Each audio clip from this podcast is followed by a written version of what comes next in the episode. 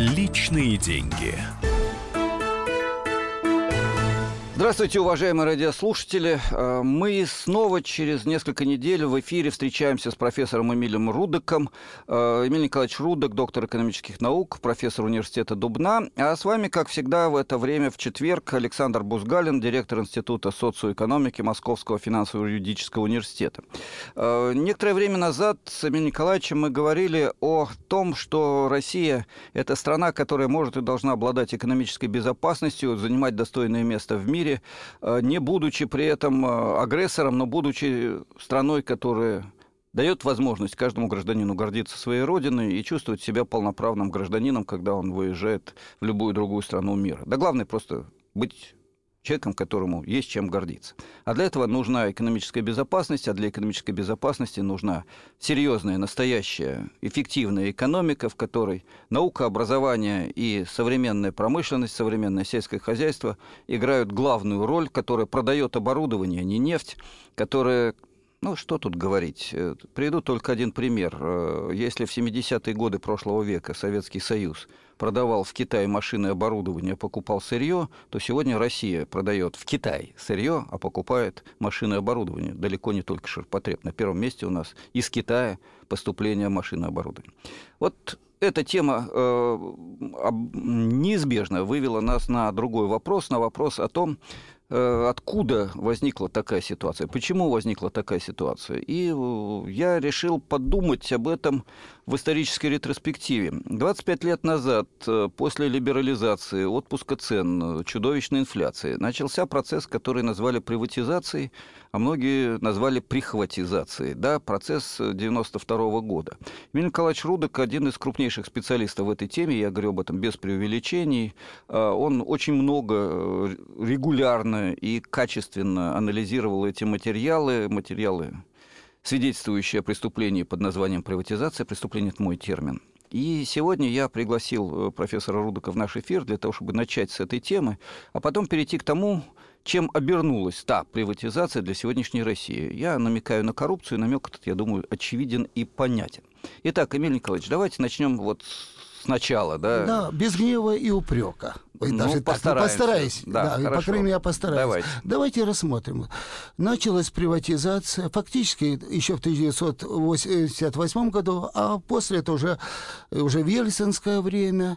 Вот давайте сначала определим, нужна ли была приватизация чего-либо. Вот, вот это главный вопрос. Ну, главный вопрос. А надо ли было да. вообще это делать? Потому что все говорят, как надо было да, делать да, и так далее. А главный вопрос абсолютно конечно. согласен. Вот тогда давайте так. Нужно быть государственные парикмахерские, какие-то сапуль-мастерские. Мелкие, то, что называется сегодня мелким бизнесом, вполне мог быть приватизирован. Не проблема. Вот. А речь идет о ряд крупных э, предприятиях, среди крупных предприятиях. Вот это главный вопрос вопросов. Мировой опыт показал, что э, эффективность работы предприятий зависит не от формы собственности, от многих факторов. Это вот прошлое, прежде всего. Плюс ко всему еще не надо забывать один момент, особенно на переломных этапах развития, э, когда приватизацию нашло, во-первых, в приказном порядке. Никто не спрашивал меня. Да, я не попал... забуду. Это был какой-то пародийный план. Приватизировать за, за четверг 200 предприятий, приватизировать да. за пятницу 270 да. предприятий. Ну, да. цифры я сейчас говорю, естественно, да. сказать, Значит, ориентировочные. Это... Ты попал в э, список приватизационный, ты ничего не мог сделать, подлежал приватизации. Теперь, какие предприятия попадали э, вперед?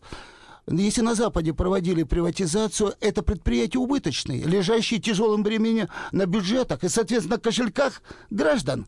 Да, напомню, у нас передача-то личные деньги. Да, на кошельках граждан. Конечно, в этом случае, если нет других, как крайнее средство, если других средств нет, уменьшить это финансовое бремя не только государства, но и граждан – ну, э, тут можно э, спорить, но все-таки логика есть. У нас но ведь... только одна деталь, его надо продавать. Да, это другой вопрос. Сейчас да, мы об этом. Да. Сейчас к этому придем, Александр Владимирович. Давайте да. не торопиться коль скоро. Тогда, давайте, у нас ведь предав... э, приватизируют главным образом прибыльные предприятия. Тогда возникает вопрос, которые имели прибыль. Что лучше?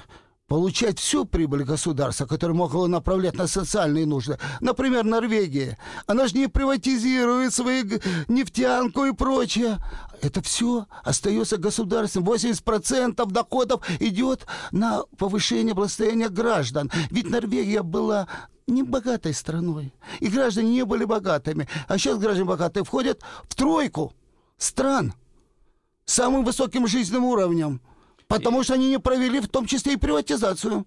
И, кстати, они да. не просто много да. потребляют, да. они развиваются. Конечно. Главный лозунг Норвегии – Норвегия открывает университеты Правильно. бесплатные. Согласен. За это даже говорить не приходится. Так вот, значит, э, взяли, приватизировали. В результате государство в лучшем случае может получать только часть доходов. Часть уходит новым собственником. В лучшем случае. В лучшем случае. А у нас? А сейчас, сейчас по, еще по частям, не надо. Значит, в приказном порядке. Теперь, за какую цену? Вот. Вот тут, скажу, начинается первое. Я не юрист, но я просто знаю, единственное, как жульничество с правовой точки зрения. По закону, который шел о приватизации, о именных чеках, то есть каждый имел гражданин на придолю в том части имущества, которая подлежала приватизации. Все прекрасно. И было сказано – что продаваться должно по рыночной стоимости. Правда, никто не знал, сколько. Именно по этой причине поляки вели приватизацию через долгосрочную аренду, чтобы выяснить, сколько же это предприятие стоит.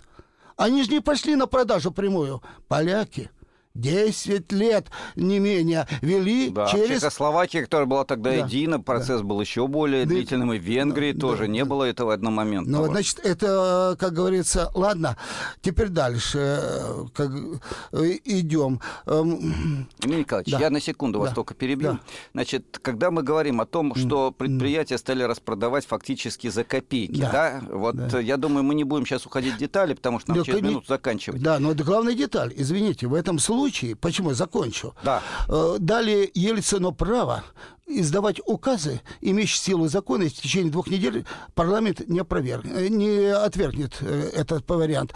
Вот пошли по остаточной балансовой стоимости продавать, это считайте за копейки.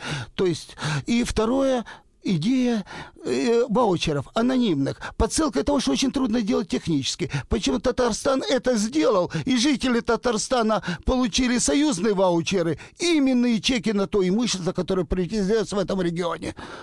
Две недели этот указ не, не был доставлен в Госдуму, где-то лежал. Ну, а когда, вот а когда, да, а когда срок пришел, они получили. Делать было поздно. Это было первое такое же юридическое преступление приватизационного, связанное с приватизацией. Николаевич, к сожалению, у нас вот заканчивается ну. первая часть нашего эфира.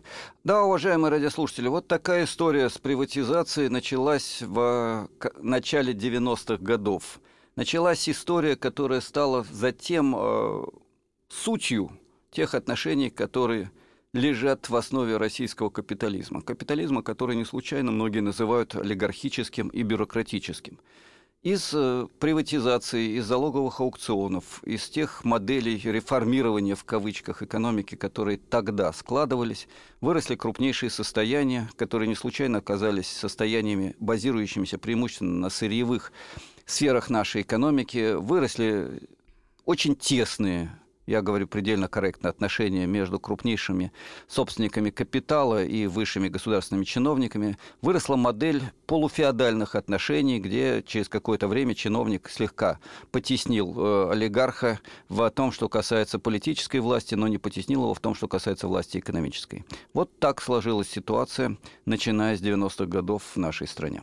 Мы вернемся к теме о приватизации, о том, как это сказывается на современной экономике буквально через несколько минут. Mm-hmm новости, реклама, как всегда. Маленький перерыв, не уходите. Личные деньги. Главное аналитическое шоу страны. Михаил Зинович Юрьев, Михаил Владимирович Леонтьев. И в команде Анатолия Кузичева замена. Вместо Анатолия играет Илья Савельев. Но все остальное будет прежним. Это главтема. Они знают, как надо. Мы несем свою миссию выработать и донести до народа и руководства мысль о том, как должно быть.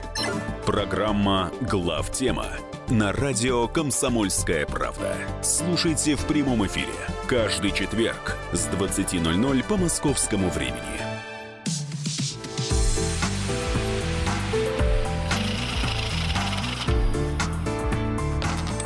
Личные деньги. Здравствуйте, мы продолжаем наш эфир. С вами Александр Бузгалин, директор Института социоэкономики Московского финансово-юридического университета. И э, в нашем эфире с нами работает Эмиль Николаевич Рудок, доктор экономических наук, профессор э, университет Дубна. Мы говорим о приватизации, мы говорим о том, как и почему в России появилось, с одной стороны, сословие олигархов, или, не знаю, классом их не назовешь, сословием тоже, но, в общем, группа, контролирующая богатство России по преимуществу. С одной стороны, почему в результате возникла система, где коррупция стала механизмом, э, воспроизводящим э, любые транзакции, я пытаюсь говорить корректным э, экономико-теоретическим языком, как это все получилось? Мы сказали несколько слов о том, что и как было в начале приватизации, о том, почему за копейки предприятия доставались будущим олигархам, хотя не только им. Эмиль Николаевич, мы остановились на самом интересном месте. Да, да извините, я, э, то, что вы сказали, что слой, или как вы называете, олигархов был сформирован в результате приватизации, это часть только правды. Большая часть правды в другом.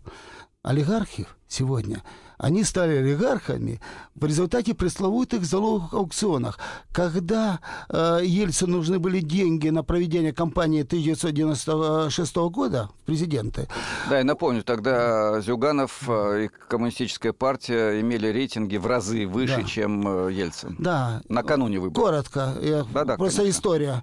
Смысл таков. Э, Семибанкирщина. Вот семь банков предоставила деньги, кстати, государственные деньги, которые у них хранилось, на, э, как говорится, на нужды Ельцина компанию. Была там оговорка, э, значит, э, что надо в залог передать самые лучшие куски государственной собственности еще не пройти в нефтегазовом прочее да. так дальше вот а дальше вот это был рассвет коррупции в таком неприглядном, неприличном совсем уж виде.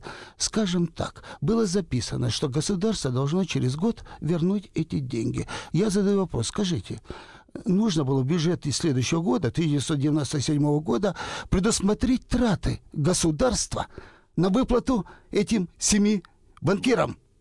Не было ни рубля заложено. То есть изначально государство знало, что не выплачивать будет их и продала по принципу, ну, грубо говоря, округляю, на 1 доллар якобы заемных денег получить 10 долларов государственной собственности.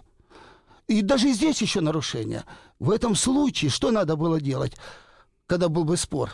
Все э, надо было выставить на торги, да, конечно. Потом получить государство деньги. Она должна была рассчитаться с этими семи... Да. Но их тоже не было сделано. Даже еще одно нарушение. То есть, как было э, сказано в докладе счетной палаты Российской Федерации, это же не моя оценка, практически не было пенсионной крупной сделки без преступления. И Путин говорил, что, конечно, это преступление, это не залог акционы. Но весь вопрос. А, а выводы, а выводы, а выводы. Наказание. Я бы еще мог понять, Пусть это неприлично, все что прочее, но капитаны, вот эти все олигархи показали чудеса экономической эффективности. Да, есть я такой миф, мог Эмиль бы... Николаевич, про то, что частный собственник всегда да, да, да, я предприниматель, думающий о производительности труда, да, технологиях, да, да. прогрессе ой, техническом, ой, ой, социальном. Ой, вы знаете, но есть же цифры. Скажите, это же не мои расчеты показывают, что по многим показателям мы не вышли на уровень еще Советского Союза. Скажите, это книги Гиннесса рекорд. Правительства менялись. Президенты менялись, все менялось. Четверть века. А мы еще не вышли на советский уровень да, по многим показателям. Я напомню радиослушателям, э, если быть э, ну, более, как сказать, скрупулезным, да, по общему объему валового национального продукта, куда сейчас включается все. Все посреднические сделки, все банковские услуги и так далее. Mm-hmm. Вот по этому объему мы э, на 10-15% превосходим уровень России mm-hmm. в составе СССР mm-hmm. через 25 лет. Значит, почему я говорю не точно 10-15%? Потому что очень сложно пересчитать советский э, валовый национальный mm-hmm. продукт, который считался по методике баланса народного хозяйства, mm-hmm. в современный валовый mm-hmm. продукт, который считается по методике mm-hmm. системы национальных счетов. Но при этом, э, значит, выясняется, что по промышленной продукции с высоким уровнем передела, высокотехнологичной продукции, отставание безумное я не знаю, станки с, прог... с числовым программным управлением это притча во языцах. Тогда их делали тысячи, сейчас делают штуки. То же самое по практически всем параметрам. Только в последнее время мы начали производить трактора, комбайны и так далее, и безумный рост последних лет привел к тому, что мы производим там 20-30% от уровня России, сказать, в Советском Союзе. Э, цифр масса, масса, к сожалению. Да. Александр Владимирович, известно, статистика – это высшая степень лжи. Ведь давайте нельзя сравнивать советскую статистику. Там тоже было лжи достаточно достаточно, я же не спорю. Но сегодняшний, скажем так, советская статистика учитывала теневую экономику. Она была в Советском Союзе? Нет. Скажите, у нас учитывается 25% от световой прибавляется к цифрам. Если мы это вычтем, 25% теневой, то, кажется, даже по этим цифрам не получится прироста. А можно сделать есть предложение. Всемирный банк считает, что на 40%. Сейчас ведут по данным Всемирного банка, тем более к президентским выборам, еще будет экономическое чудо. Еще темпы вырастут. За счет вот манипуляций даже с теневой экономикой. А еще вопрос, в каких э, денежных а единицах а все это считать. Да, я да. напомню, что проезд метро в Советском Союзе стоил 5 копеек, сейчас он стоит 50 рублей, но это на самом деле не 50 рублей, а 50 тысяч рублей, потому что радиослушатели не все помнят, но был один деноминация. Из тысячи рублей сделали рубль, да? Рост миллион раз. Вот вообще даже трудно представить угу. себе рост цен в миллион раз. Ну, по другим позициям 100 да. тысяч раз. Тоже не намного легче. И совсем последнее. Сейчас новые планы правительства по приватизации. То есть распродавать последнее фамильное серебро. То, что пользуется спросом. И кому будет продавать, по каким ценам. Нам говорят, что это будет честная приватизация, по справедливым ценам. Только что считать справедливой ценой и так далее и тому подобное. Сейчас э, вот можно говорить, что немножко затормозили реализацию. Потому что на массу объектов, подлежащих приватизации, не находятся покупатели. Если цена хотя бы отчасти Хоть немножко. Да плюс ко всему еще ведь э, статистика тоже говорит, сколько у нас процентов обанкротившихся предприятий. Скажите, вот я придумал свой пример. Я миноритарный акционер «Газпрома». Там была закрыта подписка. Миноритарный когда... акционер, значит, есть несколько акций. Да? Нет, почему? У меня 2800, с 4 ваучера, все прекрасно. Вот. А сколько вы дивидендов получаете? А теперь, ну, сейчас я вам скажу сначала, да. Оля, когда через несколько лет э, акции стоили где-то 280 чем-то рублей за одну акцию. Сейчас это где-то 116-122 рубля. А это «Газпром». То есть его акции упали более чем в два раза. Вот поэтому когда призывают покупайте акции. Не, знаете, как звучит? У меня тысяча акций «Газпром». Ну, елки-палки, да. если не миллиардер, то уж миллионер долларовый точно, да? да, да. А тут акции, оказывается, 100 рублей стоят, да? Не, они упали в два раза. Да, Поэтому говорят, мне надо жить как э, древним э, людям, там, вождям, может быть, 300-400 лет, может, ситуация изменится, если газ останется, конечно. Если газ останется. Тогда да. вы, кстати, говорили в э, наших передачах да. о том, что, как да. ни странно, он может да. быть исчерпан. Так что да. здесь, еще раз говорю, проблема вот одна. То, что необходима национализация, как говорят многие – вот наиболее таких стратегически важных, защиты от экспансии иностранного капитала. Мы, если будет передача, поговорим, к чему это может сейчас привести нашу экономику. Единственное, у либералов есть один контраргумент. И мне трудно перебить его, честно. Они говорят, какому государству будет возвращено? Николаевич, я хоть вот какому, этому вороватому, коррумпированному и так далее. Вот или другому государству при проведении изменения его природы. Вот в это одно из немногих, в чем я опасения либералов полностью разделяю. Николаевич, вы не поверите, но я тоже это опасение полностью разделяю, и разговор о вороватости и коррумпированности мы продолжим через а, буквально несколько минут после перерыва. А сейчас я хотел бы подчеркнуть, разговор о приватизации – это разговор не о э, вчерашнем дне, это не разговор о том, что было 25 лет назад, назад, хотя именно 25 лет исполняется этой осенью с момента начала развернутой приватизации. Это разговор о том, какой бизнес возник в России, почему он стал таким, ориентированным на продажу сырья, э, ориентированным на распил государственного бюджета, ориентированным в значительной степени не на инновации, не на технический прогресс, а на, ну вот, на то самое, о чем мы с вами говорили – Да, в России есть инновационные предприятия. Э, в России есть некоторая толика эффективных частных предприятий в реальном секторе. В России есть некоторая толика эффективных сельскохозяйственных предприятий, и их число после государственной поддержки стало увеличиваться. Но это именно есть некоторое число. Да? А значительная часть экономики по-прежнему это крупнейшие корпорации, преимущественно сырьевые, сосредоточенные в руках 1% граждан э, Российской Федерации, да и те, по-моему, уже скоро перестанут быть гражданами Ой, Российской Федерации. Да, вот Эмилий Николаевич мне подсказывает, что у большинства двойное гражданство. А, а у кого-то, может быть, скоро и российского не останется вообще.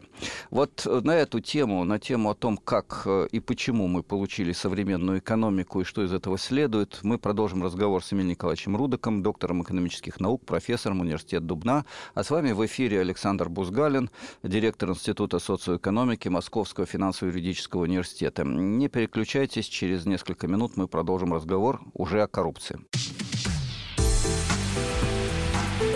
Личные деньги.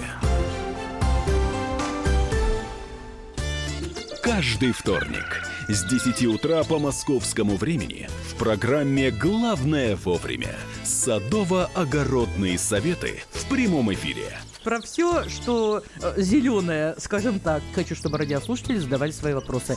Большой эксперт. Самая удачная находка для всех работников мотыги и лопаты. Тетя Таня Кудряшова. И дети меня зовут мать всего зеленого. Вот такая петрушка на радио «Комсомольская правда».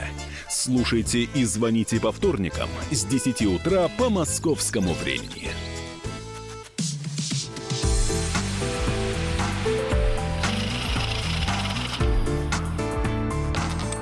Личные деньги. Мы продолжаем наш эфир и ведем беседу с э, Эмилием Николаевичем Рудаком, доктором экономических наук, профессором университета Дубна. И с вами Александр Бузгалин, директор Института социоэкономики Московского финансово-юридического университета и тоже, как ни странно, профессор. Вот два профессора говорят на темы э, далеко не только профессорские, на темы, которые напрямую связаны с доходом каждого из нас с вами, с состоянием российской экономики, на тему о том, почему и как выросла экономическая система, находящаяся преимущественно под контролем крупного капитала, олигархического и в значительной степени не чуждающегося коррумпированного коррумпированных или коррупционных, наверное, правильнее сказать, отношений с государством. Эмиль Николаевич, вы хотели продолжить тему, как от э, итогов приватизации выросла э, экономика, где коррупция стала внутренним механизмом ее функционирования. Вы понимаете, официально у нас провозглашена борьба с коррупцией. Нельзя сказать, что что-то не делается. Есть отдельные посадки. Да, кое-кто сидит под домашним арестом, арестом уже чуть да, не год. Да, под домашним арестом еще... Да, сейчас новое предложение, что можно сажать только правительство. В крайних случаях вот, предпринимателей, кончать кошмарить бизнес и масса всего чего. И чиновников то же самое. Я хотел обратить внимание – мы ратифицировали 20-ю статью Конвенции ООН о борьбе с коррупцией, но ее не в полном объеме. В чем смысл этой статьи? Она вводит новый принцип юридический, применительно к чиновникам. Не презумпция невиновности. Докажи, э, э, что надо доказать правоохранительным органам иным, что он коррупционер, а он должен доказать, что он не коррупционер. Даже вот так, да? Вот, как вот. в этом Слушайте, же все дело. не Два знал, меняется принцип. Нюанс, если не сказать, что это принципиально. Это прежде всего. Да. Значит, и всех связанных с ним лиц, естественно. И делается это э, элементарно. Ну, скажем так, Александр Владимирович, я догадываюсь, как вы получаете э, в университете, а я такой олигарх. Вот. И Предположим. Я, а? Предположим. Предполу... Предположим. Ну, предположим. Ну, какой да, же там олигарх? в качестве олигарха олигарх. это э, да, трудно. как самый короткий анекдот. Негр Обождите, загорает. Да? да. Так и здесь. Ну, хорошо, чиновник. Олигарх. Хорошо. Чиновник я высокопоставленный. Я хочу, э, хочу скрыть свои богатства. От налогообложения, всяких вещей неприятных. Мы, пользуясь э, все-таки знакомством с Александром Владимировичем, говорю, Александр Владимирович, вы похожи на честного человека.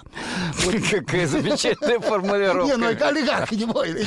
Ну, я понимаю, да, что вы сейчас как бы олигарх. Вот станете э, владельцем номинальным крупных состояний. Фактически это мое. Вы будете за это получать 50 раз больше, чем то, что вы получаете профессором. Вот. И вы подумаете, ну это соблазн. Я же все-таки собственник, так, от меня ничего не требуется, не управлять, получайте свои денежки, все прекрасно.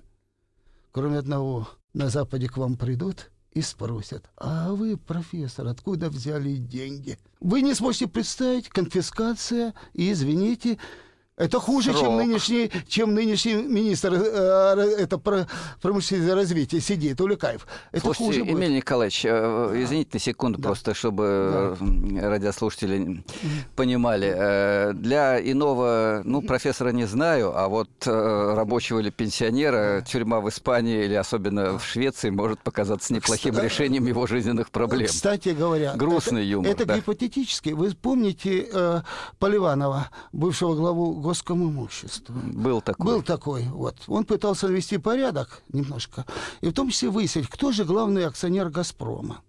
Наивный человек. Нет, нет. И он выяснил. И действительно, Черномырдин, который был, э, как говорится, у истоков «Газпрома», и премьер, он честно говорил, что у меня нет состояния. И он не врал. Главным акционером «Газпрома» оказался рабочий по фамилии Иванов. Какая И прелесть. после этого... Слушайте, ну хоть бы фамилию через- другую нет, придумали. через день Поливанова уже не было во главе госкомимущества. Вот когда... До этого никто не знал, кто. Вот видите, какие чудеса. Да, это вопрос не пустяковый. Вопрос о коррупции вырастает из того, что называется низкий уровень специфицированности прав собственности. Я специально говорю на языке новой институциональной экономической теории для того, чтобы не использовать нецензурных выражений, которые на радио запрещены. Но для некоторых радиослушателей, возможно, новый институционализм будет звучать почти как нецензурные выражения, да простят меня Коус и остальные теоретики. Но если говорить серьезно, э, в России толком э, понять, кто есть собственник чего, кто реально получает э, главные доходы от использования, от функционирования объектов собственности, кто реально контролирует принятие решений, кадровые перестановки, кто контролирует информацию и финансовые потоки, это большая загадка. И вот тот пример, о котором говорил Эмиль Николаевич Рудок, это маленькая иллюстрация того, что неспецифицированность прав собственности, когда даже государство не знает или не хочет знать, или боится знать, кто есть собственник чего, оборачивается огромными потерями для экономики и провоцирует коррупцию в массовом масштабе. Я прав или не прав, Эмиль Вы Николаевич? правы. Я просто вспоминаю историю, когда Петр I пытался с казнокрадами бороться. Ему Меньшиков сказал, «Э, государь, если мы будем всех казнокрадов накрадывать, останется только два честных человека, вы и я. Только, правда, он себя почему-то зачистил честные люди. Но, оказывается, только один человек в государстве был честным человеком. А с, Да, с точки потому что ему зрения- не надо было ничего врать, государство и так ему И так принадлежало. Всё правильно. Воровать можно было только у него. Да, да, он ни у И кого это, украсть кстати не мог. об этом говорил и э, Николай Первый, когда говорил, что только сыну своему Александру, мы только вдвоем с тобой не воруем.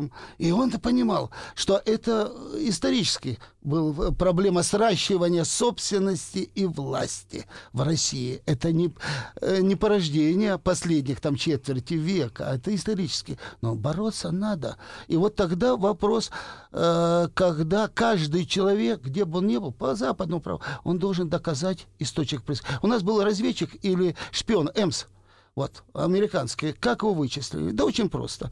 Сравнили, сколько у него доходы и сколько тратит его семья. Его ссылки на то, что жена получила наследство в Мексике, проверили, не совпадает. Это, и все. И дальше под колпак со всеми вытекающими отсюда последствиями. Вот, Эмиль Николаевич, давайте мы этот пример США еще разочек для наших радиослушателей проясним. Ведь Соединенные Штаты трудно заподозрить в том, что это страна с государственным капитализмом или страна вообще чуть не социалистическая, да, что там всем правит... э, Ну, не будем дальше продолжать эту тему.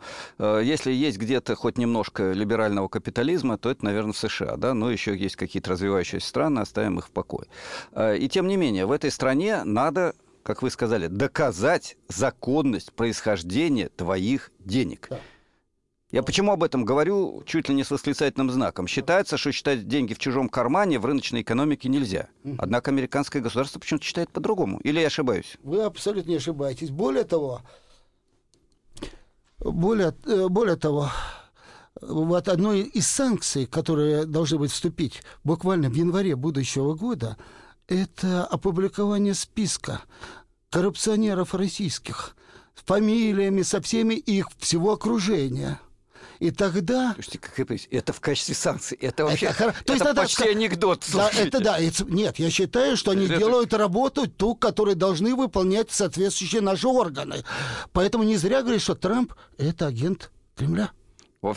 И он, чтоб Кремль не мог, нет, Кремль не мог это сделать. Это сенсация. вот, доказательство. Да, мы доказали, что мог- Трамп- э, Да, Трамп агент он агент Кремля, да. Кремль не может боиться это сделать, а Трамп через него Да, ну давайте так, мы оставим э, на совести американцев, что они там посчитают, кого они куда запишут, и будет ли это честно. Я в честность Трампа верю не намного больше, чем в честность кого-либо другого, да, я да, понимаю. мягко говоря.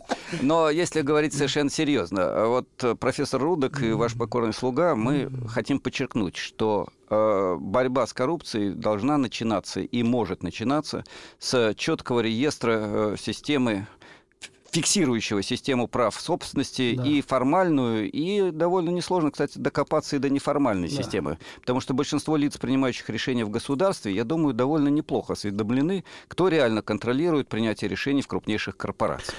Так что понять это э, и зафиксировать, где формально, где неформально необходимо, необходимо сделать это еще и прозрачным, потому что ведь многие корпорации, да, в большинстве стран мира, э, особенно в развитых странах, корпоративный капитал должен быть, обязан быть достаточно прозрачным. Большая часть движения э, ресурсов, сделок должны отражаться и отражаются в интернете. А в странах социал-демократической модели, в скандинавских странах, там, в Австрии и в других, э, отражение носит обязательный характер, и оно присутствует. Я не ошибаюсь? Вы не ошибаетесь. То, что вы говорите, это цивилизованный способ борьбы с коррупцией в рамках, в общем-то, закона. Тут ничего не надо. Да. Есть способ более радикальный.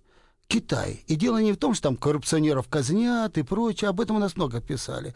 Но сейчас в разгаре так называемая операция «Охота на лис», когда э, правительство Китая приняло решение по э, радикальному э, ну, да, окончанию данного вопроса. Было направлено 69 стран, группы спортсменов, туристов и так далее. Незаконным путем с точки зрения западного права, они были переправлены в Китай, в том числе и граждане Соединенных Штатов Америки китайского происхождения. Америка заявляла протест. Но никаких санкций по отношению к Китаю нет. Значит, э, что-то порядка 800 человек было таким образом вывезено, 200 явились добровольно в Китай. А теперь у них, теперь у них задают вопрос, а деньги где, а шифры какие, ключи и прочее уже на территории Китая. Ну вот, конечно, это нарушение законодательства, но вот это уже не цивилизованный по нашим меркам путь, но тем не менее эффективный. Эмиль 200 Николаевич, добровольно Да, приехали. Давайте мы сделаем так. Вот э, что касается Китая, это действительно опыт, который надо изучать. Не все из него Конечно. можно и должно использовать, но знать это надо. Конечно. А вот что касается действительно абсолютно легитимных механизмов борьбы с коррупцией, которые начинаются с того, что весь бизнес и большая часть государственной деятельности, за исключением, может быть, секретных сфер, становится прозрачным, это принципиально важный момент. У нас, к сожалению, через одну минуту заканчивается эфир, поэтому, Эмиль Николаевич, Только вот- 10 копеек. да. 10 копеек. Значит, это должно быть э, неотвратимость наказания, это должно быть реальность наказания, это исклю- нет людей, исключенных из этого списка, приближенных к власти, которых это не касается. Вот Да, таких вот напомню условиях... пример о сказать, э, суде над ближайшим родственником президента одной из замечательных стран. Да. Пример уже всем надоевший. Хорошо, Эмиль Николаевич, мы завершаем наш эфир. Э, С вами было очень интересно беседовать. Время проскочило совершенно незаметно, и это очень жаль, но что делать? Мы, возможно, еще вернемся к нашим беседам. Э, Хочу подчеркнуть, уважаемые радиослушатели, э, коррупция, выросшая из приватизации 90-х годов, к сожалению, не случайно. И мы знаем, как с этим можно и нужно бороться, но это затронет интересы сильных мира сего, а они не хотят, чтобы их трогали за мягкое место. Вот, наверное, в этом и проблема высокого уровня коррупции в нашей стране. С вами были профессор Рудок и профессор Бузгалин, директор Института социоэкономики Московского финансово-юридического университета. До встречи через неделю. Личные деньги. Товарищ адвокат! Адвокат! Спокойно, спокойно. Народного адвоката Леонида Альшанского хватит на всех. Юридические консультации в прямом эфире. Слушайте и звоните по субботам с 16 часов по московскому времени.